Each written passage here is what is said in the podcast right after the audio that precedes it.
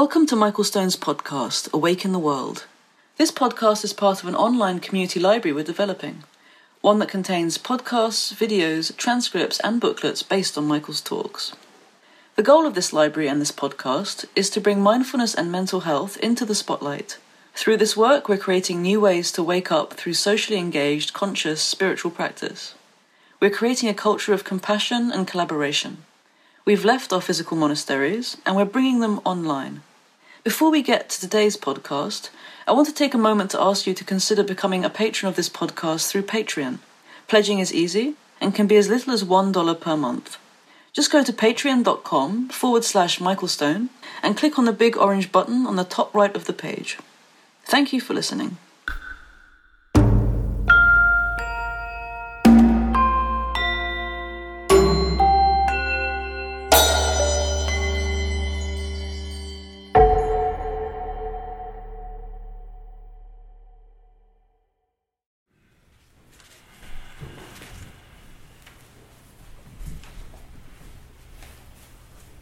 Indians love lists. If you read any ancient Indian text, it will have the five of these, the eight of those, the seven of these, the three of those. And I'm not big on lists. So, uh, about a decade ago, I decided I would go through the Yoga Sutra and other texts, and every time I saw a list, I would figure out how to make it into a circle. So, if it was like the eight limbs, instead of thinking about it linearly, I just made it into a circle. And it becomes much more related, I think, to how we circumambulate our lives. Over and over again, we go through the same cycles. You see? Uh, this cycle happens in a kshana. So this whole process, this, this moment of experience, is happening this quickly, or even faster than that. And the process of mindfulness is to slow down the perceptual field, or what we're filtering the perceptual field through, so that we can see moment to moment experience and how craving, clinging, attachment, aversion, selfing, fear, how they are constructed within each moment. Ultimately, to see that the whole process is empty of an inherent separate self, which leads to, the theory goes, a more altruistic and compassionate attitude because we're not constantly building up our self, our sense of self, every moment. So, let me sum this up with an example, which I started a couple days ago. You're at home, you're alone. The power's out. The internet is not working. You check Safari, you can't get online. So then you check your email, and you can't get on email. So you check your Twitter account, but you don't have a Twitter account, even though you really want a Twitter account. You check Instagram, you check all the online dating um, websites that you're a part of. There's nobody out there. You're all alone, and you're at home. And then a kind of pang of sensation shows up somewhere between your navel and your heart. And then you think to yourself, there is ice cream in the freezer melting because the power's out. So you go to the freezer, you get out a tub of ice cream, and you eat the whole thing a liter of ice cream. For you Americans, a liter is a lot. um, then you feel terrible, but it's a triple terrible. There should be a, an ice cream called Triple Terrible. TTT. it's like six, six, six. And you feel a trip because, first of all, your stomach feels awful because you just ate a whole tub of ice cream. Second of all, then you feel bad because you ate a whole tub of ice cream. And then last, the feelings around the loneliness that you thought you could eat your way out of are actually right there. So, sensations arise, experienced through the body. This gives rise to negative feeling. Because there's negative feeling, we go straight to dvesha, aversion. We don't want to feel that feeling. Whatever those sensations are that we label loneliness, when the mind goes near them, it's programmed to get out of there as fast as possible. I don't want to feel alone. So we go straight into this story about me, and we start walking to the freezer. And as we're walking to the freezer, we're not actually seeing or being with what's really going on. We're being with our idea, which is a strategy superimposed on the feeling that I need ice cream. Right? The I need ice cream story is so far away, even in one second, from what's really going on. And then this gives rise to an action. And the action then plants a seed in the samskaras so that next time you feel those sensations, you have planted a groove so that you will go towards the ice cream. Right? So when you take an action, it plants a groove in your psychology, in your physiology, in our economy, and in our ecology. Because if you feel lonely and you take an action because you're not seeing clearly, that actually causes farms to produce more cattle, to produce more milk for your organic ice cream. And even though you buy your Ben and Jerry's ice cream thinking, this is a social enterprise that's doing good things in the world, if we were able to manage our loneliness, we would produce less ice cream and we would not need so many cows making milk for organic ice cream. You see? The point being that a samskara is never psychological and physical in a private sense.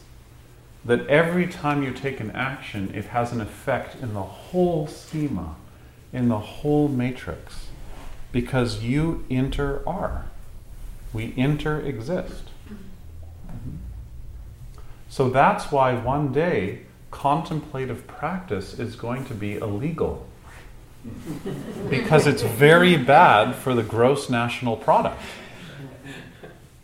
Because if you learn how to take care of what you're feeling, then you won't act out your reactivity to those feelings in the marketplace. And the malls will have trouble supporting themselves because you won't be consuming so much, because you might actually be satisfied even in the middle of pain, even in the heart of loneliness. How can you just feel sad without adding sadness on top of sadness? How can we feel lonely without adding ice cream on top of the loneliness?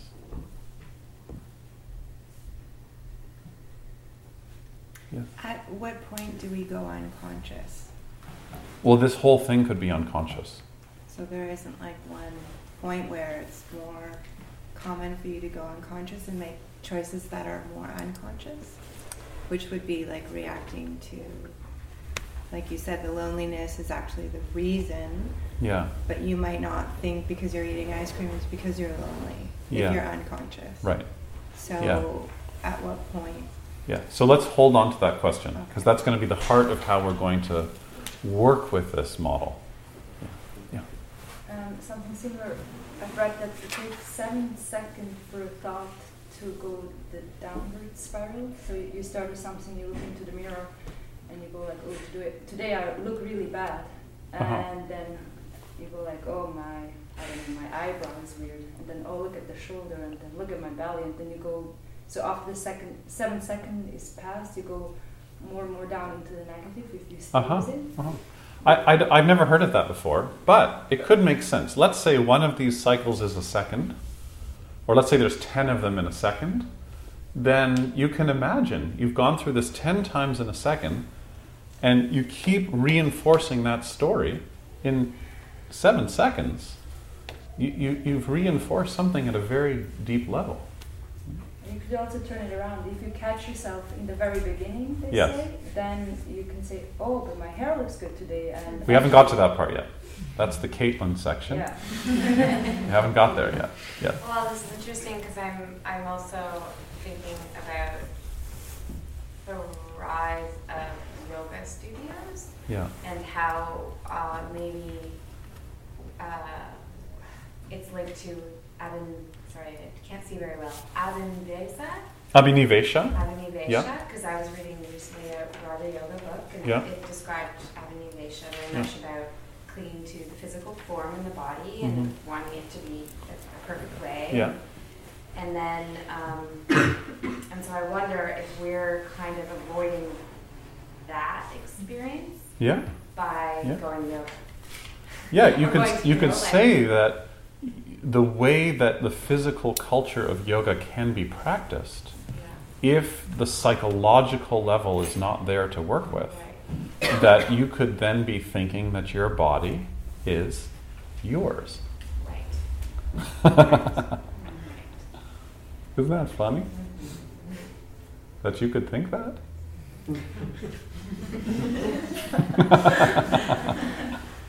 Yeah.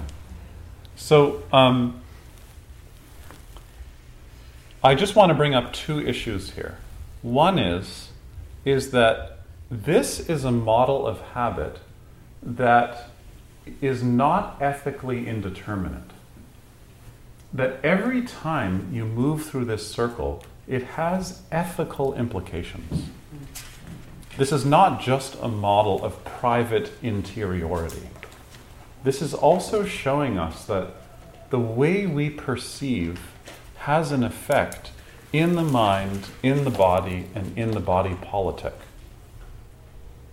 Always. You could push it further and say, we have a moral responsibility to be awake.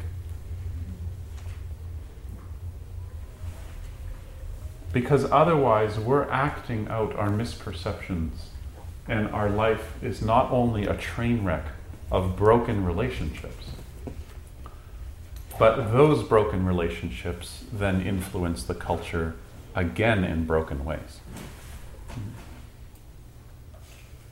So, the second thing I just want to point out is that it's easy to interpret this for an individual, which is how it's always talked about in traditional circles.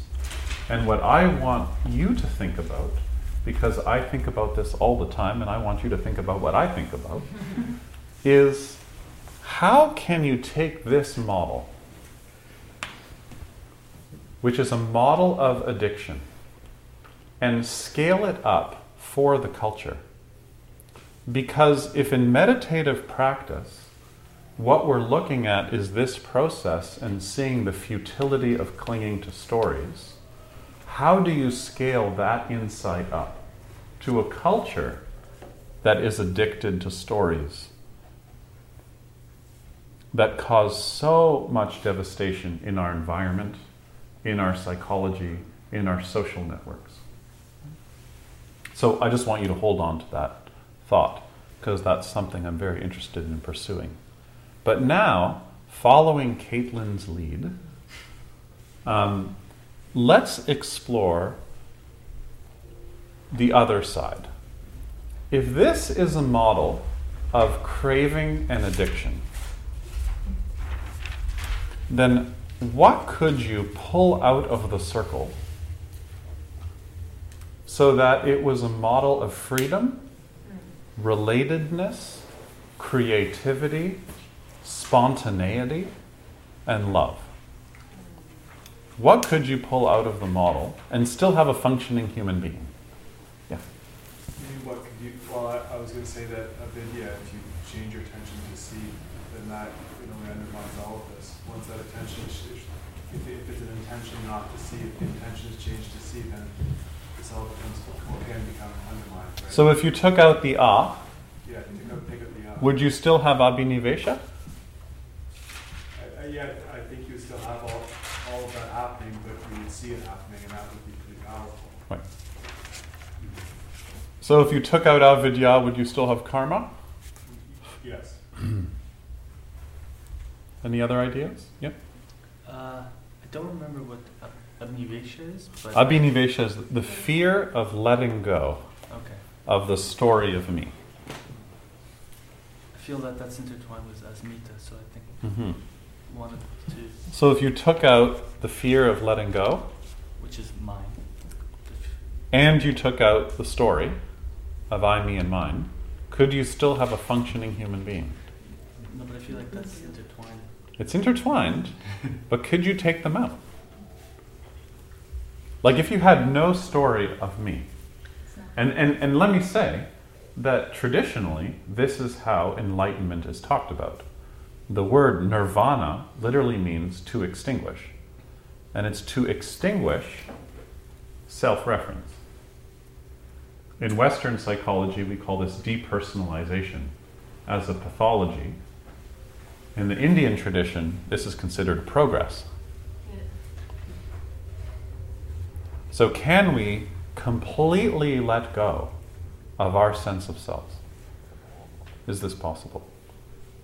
There are many stories of meditators um, who uh, have been in long term retreat and they come out of retreat and somebody says their name and they don't know who that's referring to.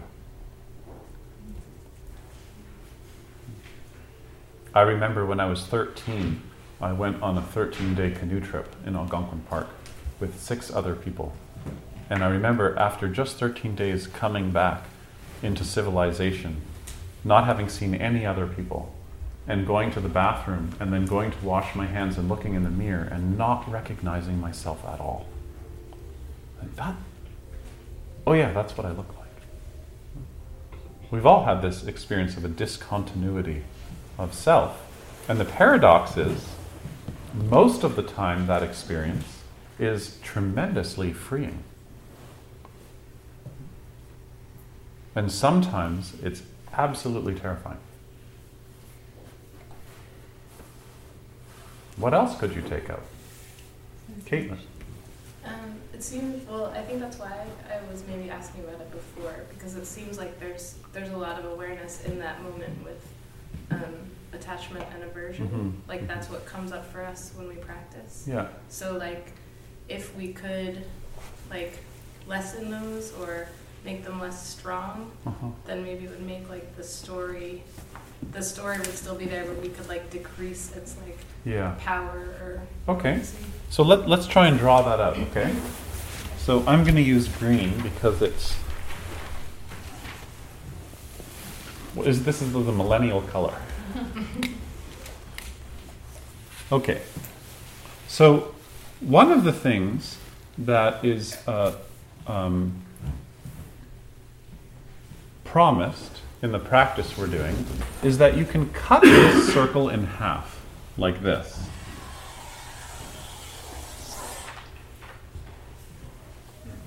Okay. And this side of the circle is called dukkha. No, I'm sorry. this side of the circle is called dukkha. What would it mean to be able to go into the experience of loneliness?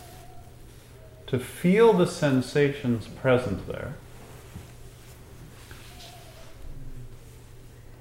seeing the story created but not acting on it, seeing what's actually going on, and taking the action of maybe sitting still. I'm going to sit down in this chair and look at the freezer without getting up, riding the wave of craving. and riding it out and watching the whole self story ride itself out. And this will plant a samskara so that I'm going to begin perceiving, or there is a new or a reperception. In neuropsychology, they don't like using the word liberation, so they call it reperception. Kind of interesting. Um, so I'm going to. So there's going to be a reperception of the sensation, planting in effect an action, planting a new seed, a new possibility. And we also know. Does anybody here do cross country skiing? Okay, when you do cross country skiing, you know how there's a groove from the skis? I'm actually making this up because I've never done that There's a before. where There's a track, and it's really hard to get out of the track, Yeah, right? yeah. And the more you go down the track, the deeper the groove gets. Okay? So it's very hard to stop here and re perceive what's going on because the momentum from the groove is so strong in terms of how you're perceiving each and every experience. You see? So this, cutting this in half, creates a new term. Oh, this practice, this green line is a practice called mindfulness. Okay? And mindfulness is a wedge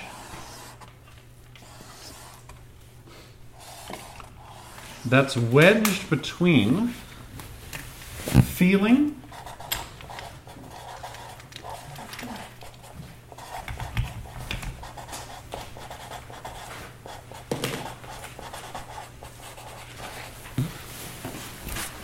the wedge of mindfulness is trying to keep the feeling that's arising in perception, but interrupt the attachment or aversion to that feeling. When I was young, I wanted to become enlightened. That was my goal, whatever it took. So I did a lot of retreat practice. And the way that I thought to myself was that the wedge of mindfulness actually happens over here. So I thought that the goal of meditation practice is actually to wedge in meditation so that you don't have to feel so much. And you can get away with that for two or three years. But this, and then you really learn the hard way that that's not how it works. That meditation practice doesn't reduce feeling, it actually widens the spectrum of what you can feel. But what it interrupts is the tendency to have aversion or attachment and create a story about it. And in the yoga tradition, this wedge has a name, and the name is called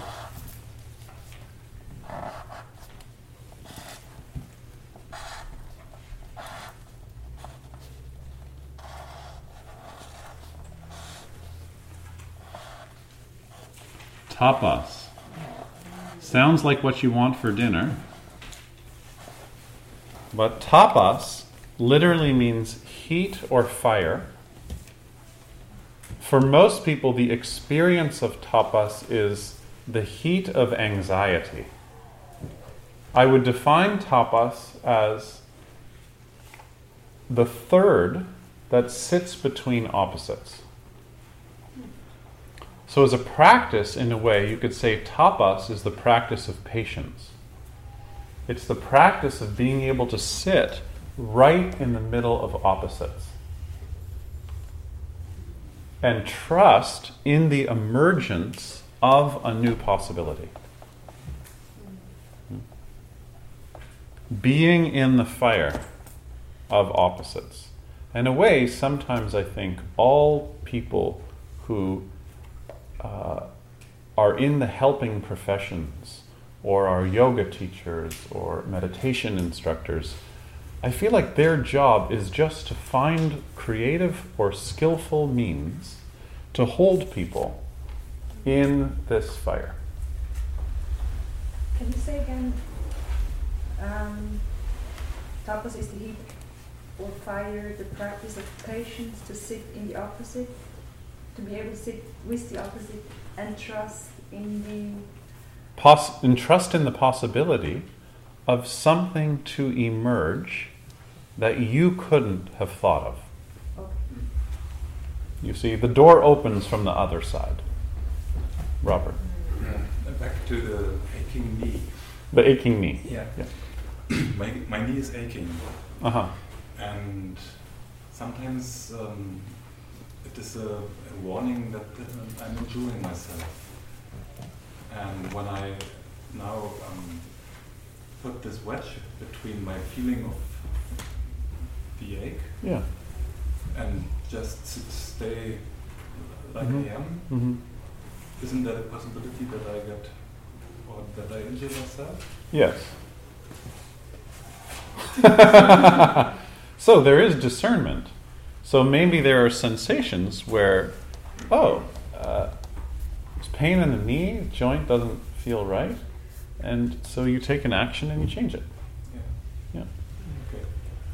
And there's the possibility where um, this happens a lot for yoga students when they first start meditating. Yoga students are the hardest people to teach sitting meditation to because they're addicted to sensation. And in yoga postures, when you feel anything in your body, you breathe into it, you move with it, you explore it, you investigate it. And so when you see people who are learning sitting and they come from a yoga background, they're always like, I, I always want to make a film of like, yoga students learning meditation for the first time and then turning it up high speed and just watching.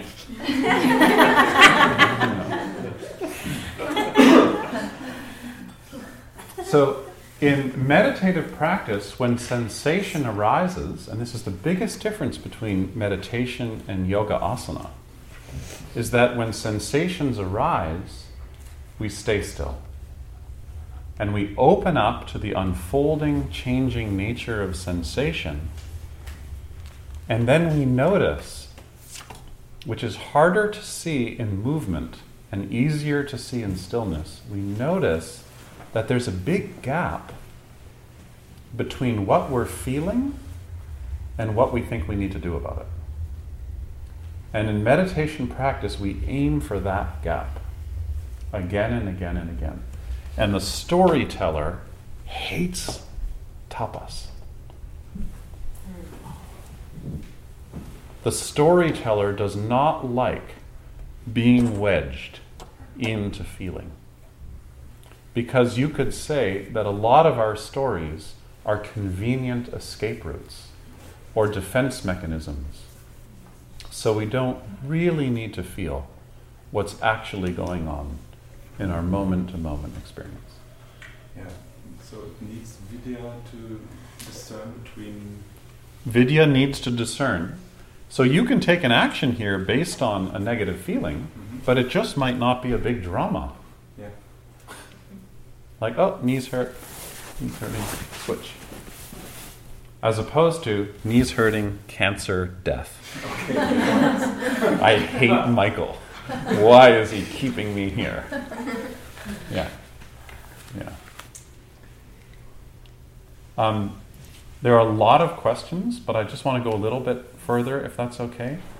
Um, is that okay? Can, can we just go a, a little bit further with this? Okay. So, this is called dukkha. When we're spending our time in this place, which, according to the study we looked at yesterday from Harvard on mind wandering, is 47% of the time. 47%, half our life, we're spending telling stories about what's not actually happening. How could we possibly be wise enough to take action and clearly perceive our experience.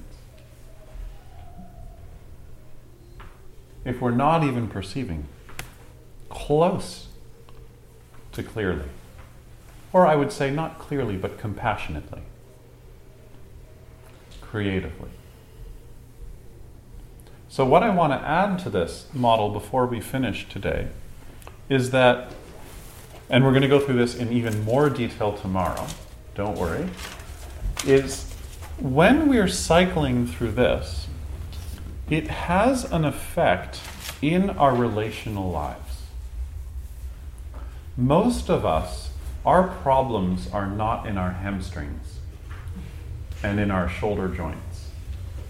Our deeper problems are showing up in our relationships because our patterns of attachment and aversion are always brought to the surface in relational life. We can't help it. So, relationship is the key to intimacy. Relationship is the key to spiritual practice. Because it's through relationship that we see what's sacred, and it's through relationship that we see how our samskaras are getting in the way all the time. And so, that's why in the Buddhist tradition and in the yoga tradition, when people always say, What's the big difference between Western psychology and the Eastern traditions? And they have conversations about the self and the nature of the self, the biggest difference is attention to ethics. If you really want to change, if you really want to heal, you begin by looking at the quality of your relationships. And so,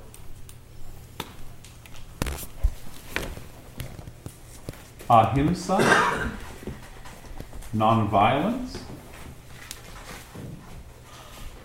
satya, honesty, asteya, not taking what's not given freely, brahmacharya, the wise use of sexual energy.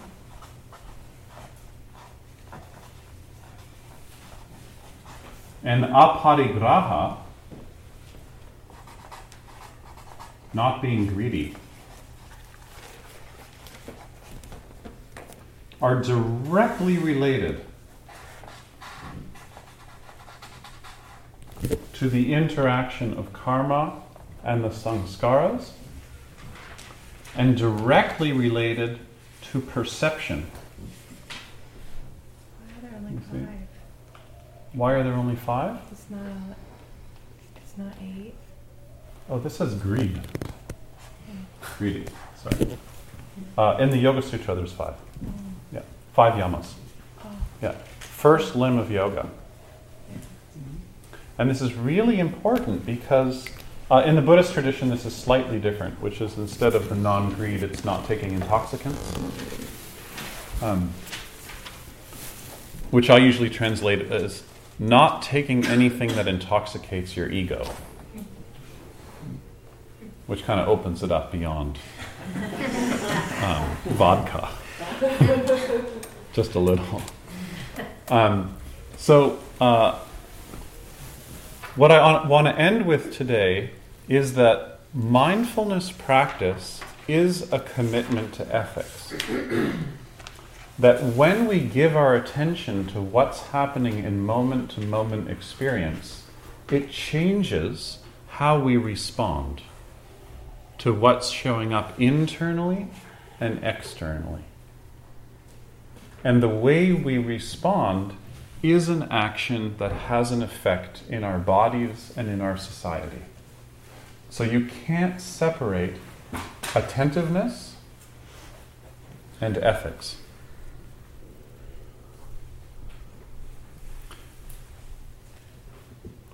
Because we start to see that if we cause harm, it's really bad for me and for you. Or we start to see that there's no option other than honesty. If we're all interdependent, how can I steal something? You see? So that ethics influences the way we perceive, and ethics is the result of our actions. And that's why, and some of you know this from studying at Center of Gravity, I focus so much on ethics. Because I think ethics provides a basis for how we make actions. It's a guideline. It's not something that you follow so that Santa Claus will come down the chimney with a lot of Lego. Ethics are something that you use as a guideline to really look at how you're operating and the habits that come from the background that mostly are not your fault. They're internalized values from the culture or family or Hollywood. So, the pattern of giving attention to what we're actually feeling, that we call mindfulness, is actually a form of social action. And on the outside, it looks like an internal, private, meditative practice.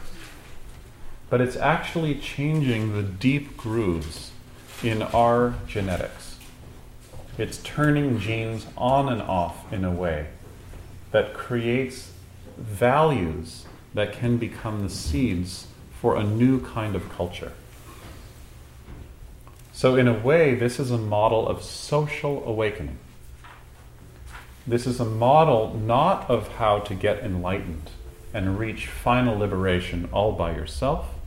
This is a model for how to create a different kind of community, a different kind of city, and a different kind of culture based on the values of not harming, not stealing, not taking what's not offered, honesty, using our creative energy wisely. And lastly, uh, instead of being dominated by greed, which is an institutional value in our culture, we have the option of practicing generosity. So, you can't separate individual awakening and social awakening. They work synchronistically.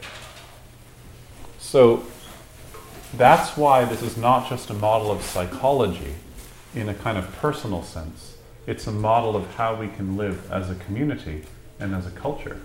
So we can plant seeds of peace and joy and non competitiveness and equanimity. So, a couple of questions and then we'll call it a day. So we've covered a lot. Uh, Alana had her hand up for a long time. Yeah, I'm just trying to understand like the very beginning of it, and I'm sorry I've seen you do the circle a lot of times, but That's I always okay. get confused. So when you're talking about Pattabhi Jois and you ask to be taken on by a teacher, Yeah. and you hadn't forgiven your parents, which is something that you said before, and I'm Oh, I wasn't saying that was my experience. I was just saying he was saying Yeah. that this is something a student should do. I understand that. Yeah. Okay, and I've heard you talk about that before, Yeah. the ways that like students sacrifice something in order to study or Uh huh. like traditionally, right? Um, and so traditionally, then obviously there was no psychotherapy like to go hand in hand Mhm, with all of this, all of these ways that Yeah. we were resolving our shit. Yeah. So, what like was religion the way then? The way that some of these things are resolved. Yeah. Like what kind of sup- Yeah, very likely. Re- religion and ritual and the support of the, of the network of one's community, uh, elders. Uh, I think there have always been people who support us to go deeper in our practice. And we never or rarely go through this alone. There's often someone there to support us in this process. And in that process, we're going to project all kinds of things onto those people. I'm not an anthropologist, and I don't understand the nature of the mind of someone who lived 2,500 years ago. But I know that now, as Western people, we have wounds that, when they're not worked with, make our relationships into disasters. And how many times do you have to go through a relationship that ends badly and say, Did I just do that again?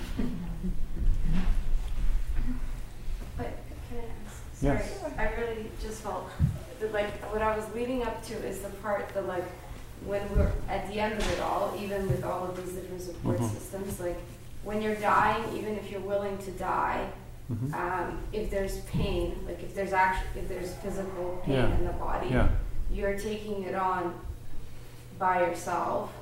Uh-huh. And so the, I always get confused about the part that you say like, have you ever watched someone be like resistant to the death? But like, what if like they're not resistant, but there's still pain? Like, how do you, I sometimes I just feel like it sounds really good, but then you're you're stuck with your own, like even for people who are stuck with their own pain. So, what this model is saying is that on this side, it's not your pain. On this side, it's your pain. But on this side, it's pain. It's the body's pain, right? It's pain. On this side, it's your suffering. And on this side, it's just the suffering. There is suffering. How do we embrace it? It's very hard to embrace suffering when you think it's yours because it's so personal.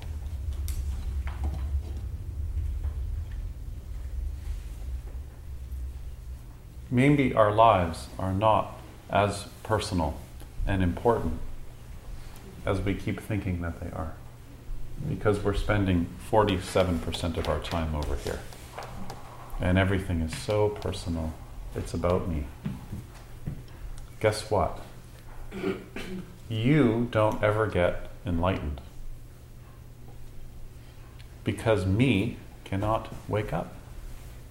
Me is always inhabited. Imagine if you got enlightened and then you said, Oh, enlightenment, just like I thought it would be.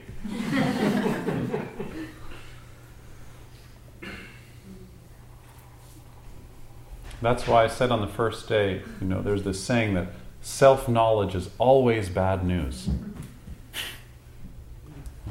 Because- Because for the self, a little more understanding is always quite traumatic. Because the self is just a cork floating on a vast ocean. And it's always almost being submerged. And actually, probably often being submerged allows the cork to be more resilient. That's one of the reasons why I think a daily meditation practice is so important. Because in meditation practice, we have experiences of letting go of the self clinging and being submerged in something bigger than just our narrow sense of self. And I think if you do that every day, it actually creates a resiliency in our sense of self so that when difficulty happens, we can bounce back more easily because we're not as constricted around this small, tight muscle. That as our spiritual practice matures, the effect psychologically is that the self doesn't disappear so much as it becomes more porous. It becomes more transparent. And the byproduct is a sense of humor. Because it's very hard to have a sense of humor when the self is not resilient, because everything is so personal. So, let's end on this note. And tomorrow we're going to look at this in terms of how we can enter into this space by delaying gratification and then how this all relates to a practice of love. And then uh, the last class, we're going to look at um, how this applies to cultivating uh, friendliness, kindness, compassion, uh, equanimity, loving kindness. So, thank you very much. Let's finish by chanting.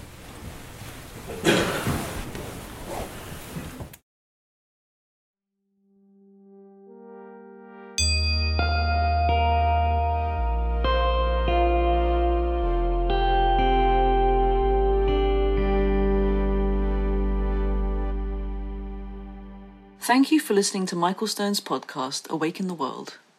If you like this podcast, you can support it by subscribing on iTunes or SoundCloud. Please take a moment to rate us and leave a comment.